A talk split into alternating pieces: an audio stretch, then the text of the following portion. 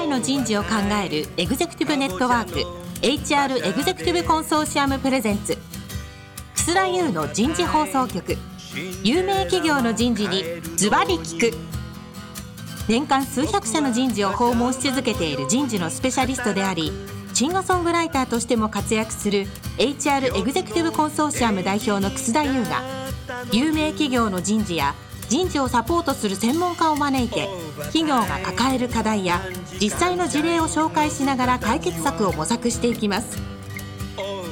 この番組は HR エグゼクティブコンソーシアム協賛企業各社の提供でお送りいたします。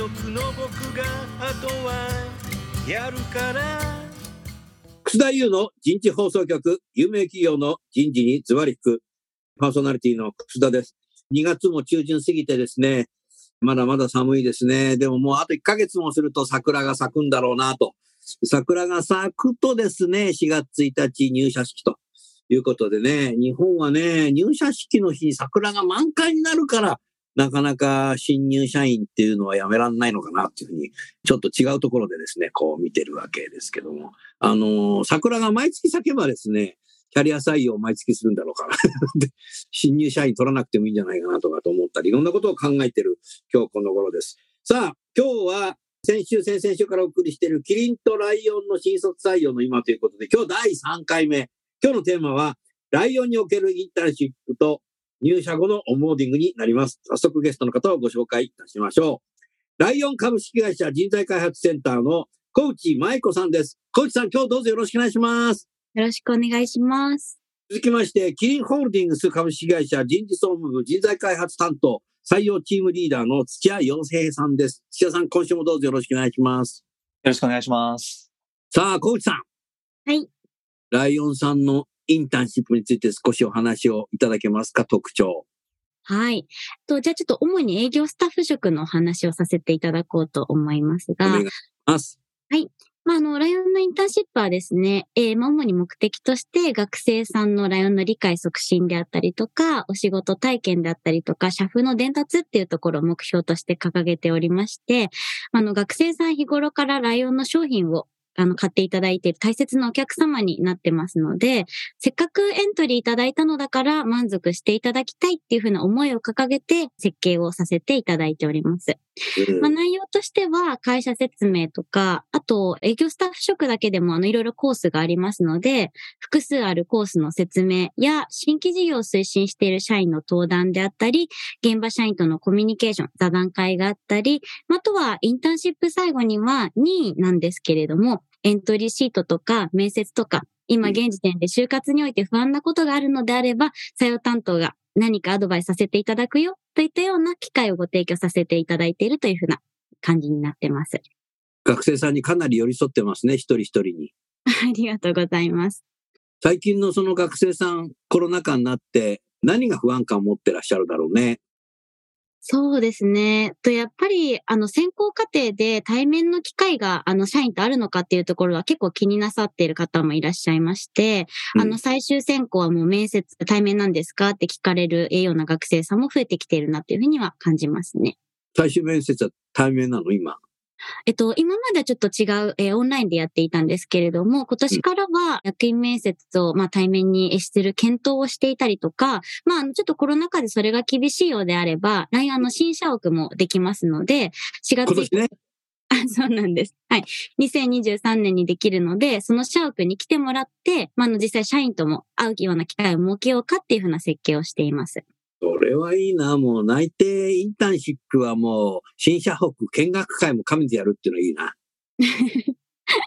はい、楽しんでいただけるかなと思ってます。ちなみに、キリンさんは先ほど社風がね、な、なるほどみんな温かいなと思ったんだけど、ライオンさんの社風ってどんななんですか？あそうですね。まあ、社風としてやっぱりライオンは愛の精神の実践を掲げておりまして、多様性を担保して採用はまあ年々やっているので、いろんな方はいらっしゃるんですけれども、あの、とっても温かみのある、え社風だなっていうふうに思いますし、学生さんからも後日、いろんな選考とかインターンシップに参加していただいた後、アンケートをさせていただいてるんですけれども、とっても社風が温かいですねっていうふうにお言葉いただく機会が多いですね。コーチさんもライオンさんに入社したのは、暖かさがあって、実際高いですか？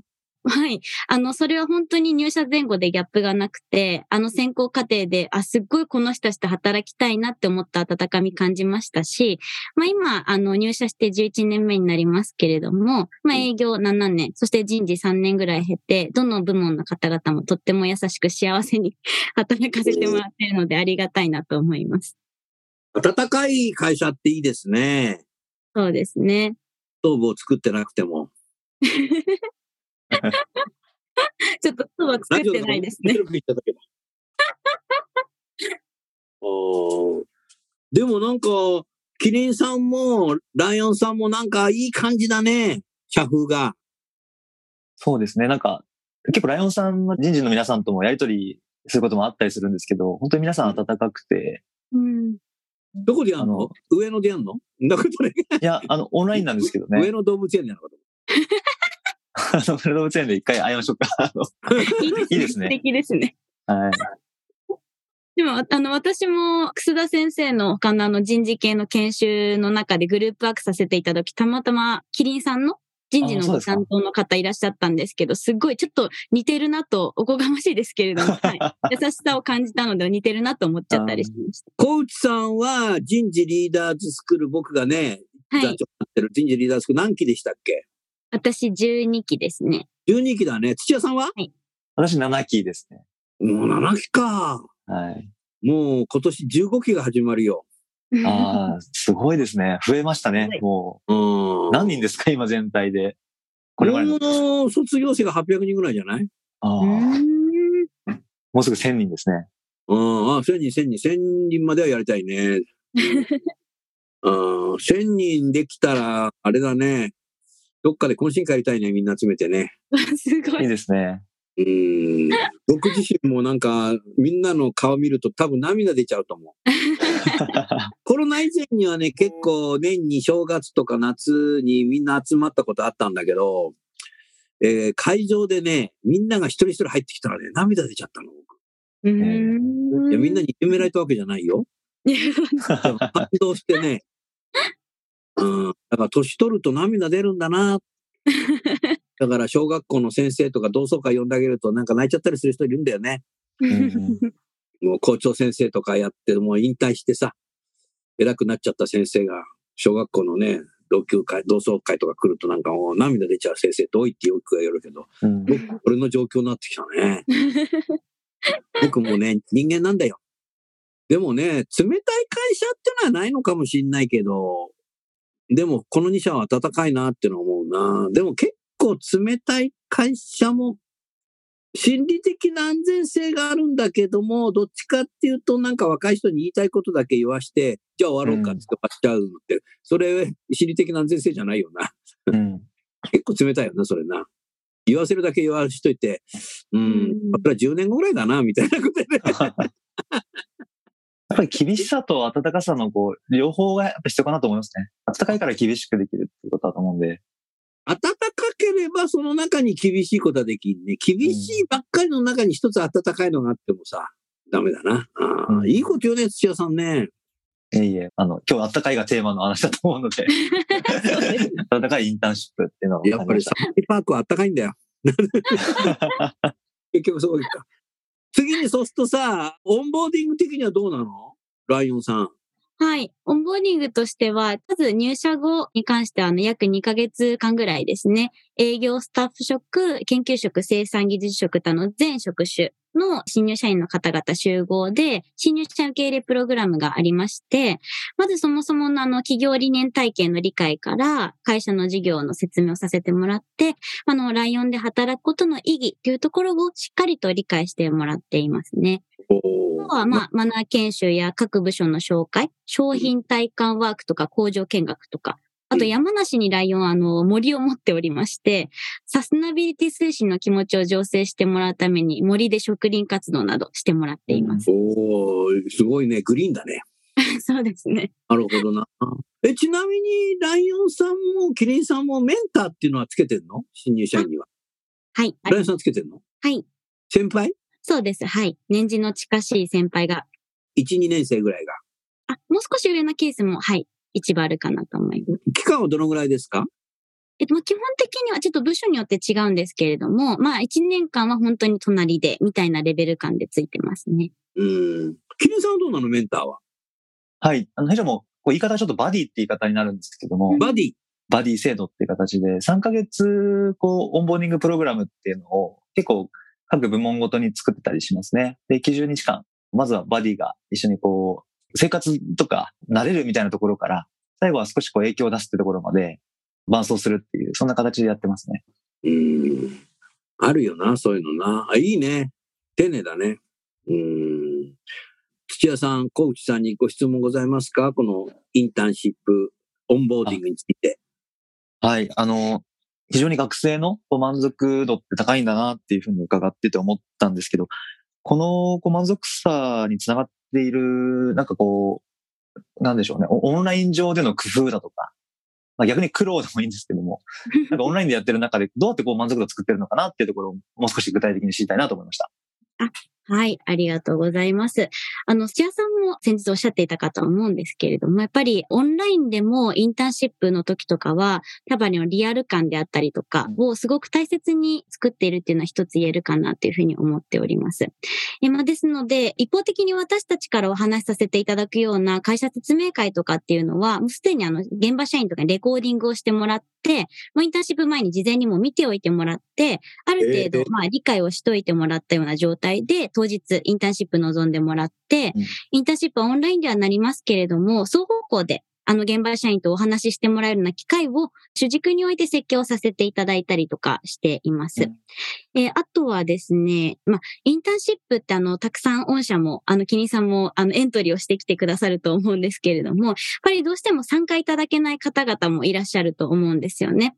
まあ、そういった方々も、すごく時間を割いてエントリーしてきてくださってるということを認識しておりまして、まあ、何かしら私たちからお返しをさせていただきたいなっていうふうに思っていろいろ設計してます。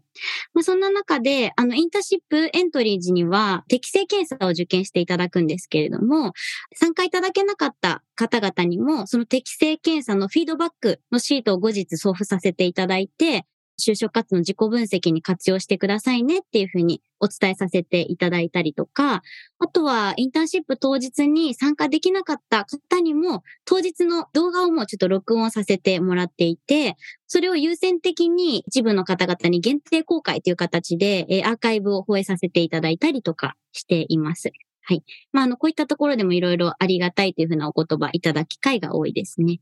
すごいですね。本当になんかあらゆるシーンをこだわっていらっしゃるなっていうところ思いましたし、うんあと先ほど最後、採用担当者による就活相談を任意でやられてるっていう話聞いて、で、これって昔当たり前だった姿が、あ確かにやってないなってちょっと私も思ってですね。そうだよね、そうだよね。リアルでなくなったものっていうポイントをきちんと抑えられてるのがすごく勉強になりました。ありがとうございます。ありがとうございます。コーチさん、ライオンさんは配属日っていうのは何月何日なの ?6 はい。えー正式な配属日は、あの、6月1日になってます。月1日なの？はいそうすると4、5、ゴールデンウィーク、5月末までは、給料もらえないの？あ、そんなことないな。あ、それはもらえますね。仕事してないんだ。仕事しないの？はい、いやいや、あの、新入社員研修2ヶ月間受けてもらってます。?2 ヶ月、え、どんな研修受けてんの？そうですね。会社の説明はもちろん、あの、うちの会社のたくさんの部署がありますので、まあ、国際とか物流とか、あの、まあ、日頃今後入社されてあんまり関わりが少ないような部署も、もう本当にたくさんのあの部署紹介を知ってもらって、会社の理解を深めてもらうっていう風な時間がすごく多いかなっていうふうに思います、岸田さんすごいね。本当に徹底されてますね。太っ腹だね。3ヶ月間、配属さしないで仕事。6月1日なんだ。そうですね。部署が多いっていうことは、配属先は、例えば営業だ、マーケティングだ、人事だっていうことがあったときに、あのサイコロで何が出るかな、何が出るかな、人事、人事みたいな。そうやって決める。懐かしいですね。そうですね。あの、配属先に関しては、営業スタッフ職とかで限定でお話しすると、あの、営業スタッフ職の中でもコースが分かれておりまして、営業コース、IT 戦略、データサイエンティストコース、経営戦略コースとかっていうふうな、まあ、主に3つの最近コースがあるんですね。うんなので、まあ、あの、だいたい営業コースの方は営業部門に配属されることがもう、あの、確約されてますし、IT コースはもう本当 DX 推進部という、あの DX を扱ってる部署どこもやってるね。はいうん経営戦略コースであれば初期配属はもう経理だよというふうに学生さんにお伝えをさせていただいていて、まあ、6月1日からそこに配属になるという感じです。うん。もう理系は研究所か工場。あ、そうですね。おおむねそうです。うん。工場どこにあんの？ライオンさん。あ、山梨にあるの？工場は千葉工場であったりとか、大阪とかにあったりします。ええそれで、あの、入社して1年後とか3年後とかにまたなんか研修みたいなので集まることあるんですか？はい。そちらもフォローアップ研修というふうに呼んでるんですけれども、まあそういったものがありまして、入社半年後と、半年後えー一年半後、はい。とかにあったりしまして、まあその時に業務上半で年後っていうか6月1日に配属してもう10月ぐらいに会っちゃうんだ。あ、そうですね。10月、11月ぐらいにはやったりされてますね。はい。うんそして、キリンさんと同じようにさ、なんか悩み持ってくる人とか、成長してる人もなんか見えたりして、お互いに動機意識の高揚しながら牽制もできるね。はい。あの、実際私も今、新入社員の方と一緒に働かせてもらっていて、入社半年後の研修出てきましたって感想も教えてもらったんですけれども、やっぱり同じ時期に悩んでることって、部署が違いども結構同じだったりするから、そんなこと悩んでんの？そうですね。あの、先輩社員に対して、まあ、あの、こんなようなやり方でいろいろこう、聞いたりとか、えーするんだけれども、こんな聞き方もっとどうしたらいいかなっていうの悩みを、まあ、相談されたりであったりとか、まあ、入社されたばっかりではありますけれども、今後どういうふうにキャリア形成をしていったらいいかなっていうところをお話しされて、まあ、すごく刺激的だっていうふうに言ってくれてました。おおなるほど。でもそうやってね、前回、前々回にも話したかもしれないけど、あの、対話のできる環境を作ってあげるっていうのは重要だよね。そうですね。はい。あの、相手に悩みを言ったときに、答えを言ってくれなくても、なんか言っただけでなんかスッキリすることってあるじゃん、土屋さん。はい。あるよね。だから喋るって重要なんだろうねう。ん。喋るとなんかさ、聞いてくれたこと自身でさ、なんか安心しちゃう自分ってあるんだよな、人間な。うん。そういうことで、やはり、特にこのオンラインの時代っていうのは、文字のコミュニケーションはさ、しやすくなったと思うんだよ。 Slack とか LINE とか。でもやっぱ文字のコミュニケーションだとなかなか心まで響かないので、やっぱ口頭コミュニケーションの場っていうのは、土屋さん、小内さん、なおさら人事としては若い人たちに作ってあげるっていうのは重要になってきたような気がするね。と思いますね。うん。うん。いや、でも、あれだね。ライオンもキリンと同じように丁寧だね。うん。何人ぐらい採用してんの？例年あの直近80人ほど採用させていただいて同じぐらいだね。はい。キリンさんとね。男女の比率はいかがですか？そうですね。あの、ほとんどもうあの、男女とかっていうところあんまり気にせず採用もさせていただいているので、半々ぐらいかなと思います。おお、じゃあキリンさんと同じぐらいだ。はい。キリンさん女性の方が多いっていうぐらいで。もうだんだんさ、地球の男女の比率と同じぐらいになってきたね。人類の比率と同じぐらいになってきたよ。ええまあでも30年後ぐらいになったら、キリンもライオンも女性の幹部がいっぱいできてきそうだね。うん。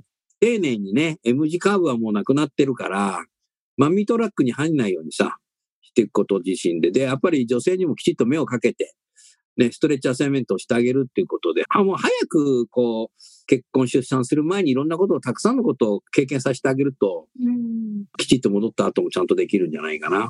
なんか女性だからっつってさ、男性ばっかりストレッチアサイメントしていろんなことやってたら、もう、もうそこでさついちゃうので、うん、ことなんだろうな。いいよね。でも人気あんじゃない？この2社な。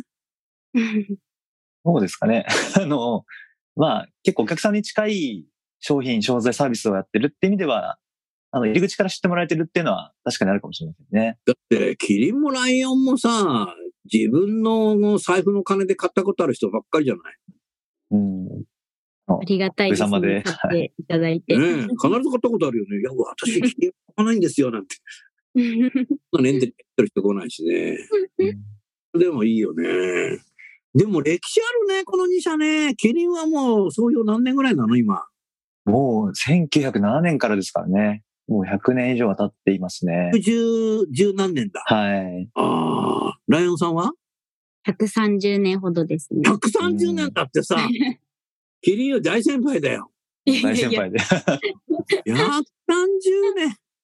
ああ、知ってるよ、あの、川プチでさ、歯磨き作ってたんだよね。う んだって昔。昔だってライオン歯磨きって会社じゃなかったっけ？そうですねなん。かそんな会社いくつかあったよ。はそうですね。会社名に歯磨きってついてる。だって歯磨きだけじゃないもんな、今作ってる うんそうなんです。の。うん。キリンはでもキリンビールはキリンビールだな、昔からね。漢字で書いてたから。そうですね。昔は、はい、キリンビールでした。創業はそこからスタートして、まあ今、医薬とか、ヘルスサイエンスとか飲料とかって幅広く事業やってますけど、起点はビールですね。キリンって漢字でさ、コーチさん書ける？うわ、それは今言われたら厳しいですね。そういえば。試験を始め。う打てるけど書けねえな。そうですね。はい。だいぶ文字数多いですからね、あれ。皆さんは書けんでしょ？や私は書けますけども、やっぱり書くために練習はしました。はい、それが入社試験だったりして。キリンって漢字は難しいよな。最近はどちらかというとローマ字表記か、あるいは、まあ、カタカナ表記があるので、もうほとんど漢字書くことなくなりましたけどね。なくなったね。はい。昔はだってビールのラベルにも漢字で、今も書いてあるかな？そうですね。裏側見ると、裏側にきちんと書いてあるよな。ええキリンって難しいんだよ。コーチさん。そうですね。私もいざこうやって振っていただくと書けないなって思います。いや、はい普通だと思います、それが。太陽アウト。そうだよな。漢字って書かなくなったよね。そうですね。漢字ってどんどん忘れてっちゃうよね、土屋さん。いや、本当にもう今はタイピングで出ちゃうので、覚えなくなってますね。うーん、本当だね。コーチさんもそうでしょ本当にそうですね。書かなすぎてまずいなと思ったので、あの、ペン字練習みたいな本買っちゃいました、最近。それ何？リスキル？はい、リスキル。やっぱ美しすごい字をコーチさん。書けた。コーチさん、それなんでそれ勉強してんの？いや、なんかやっぱり美しい字を書けた方がいいなって思ったのと、なんかやっぱり学生さんとかからあの字であの提出物出していただいたりするんですけど、やっぱ字は人を表すなってちょっと顧みる機会がありまして、頑張んなきゃって思いました。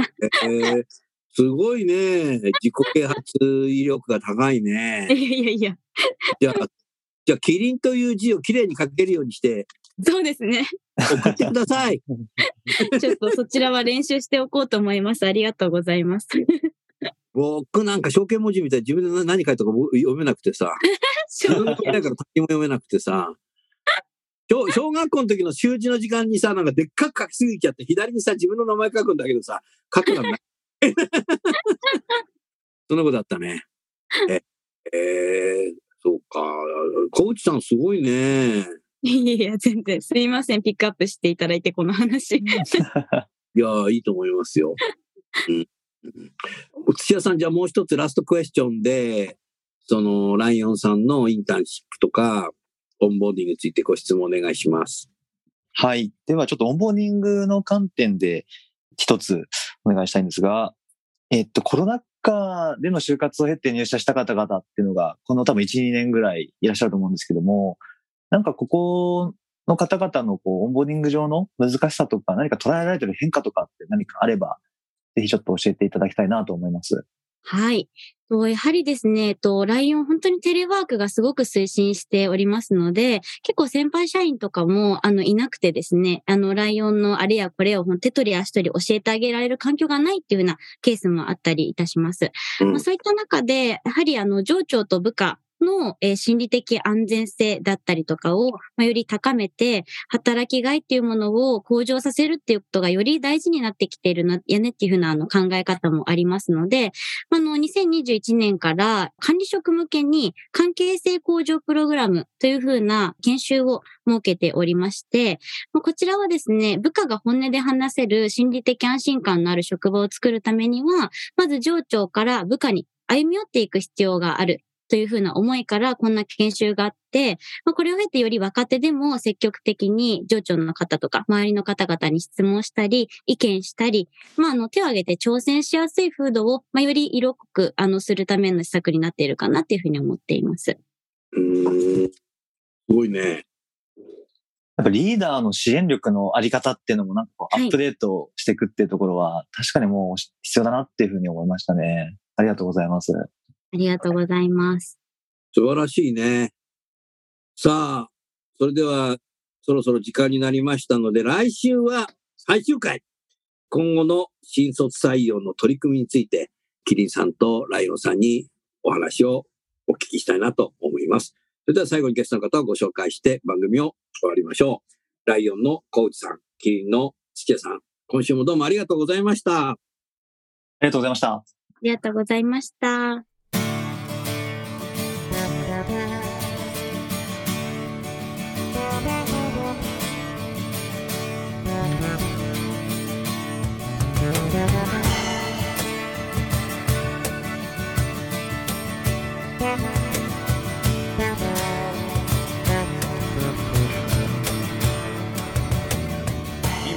今日のお話はいかがでしたか？楠田優の「The Times Will Change 時代は変えられる」とともにエンディングといたします。この番組は日本最大級の人事ポータルサイト HR プロのウェブサイトからもお聞きいただくことができます。HR エグゼクティブコンソーシアムでは月例勉強会や分科会などを通して人事エグゼクティブの方々の共通の人事課題に関する本音の議論の場を提供しています。ご興味がある方はぜひウェブサイトをご覧ください。この番組は HR エグゼクティブコンソーシアム協賛企業各社の提供でお送りいたしました。楠田優の人事放送局有名企業の人事にズバリ聞く。それでは来週もお楽しみに。帰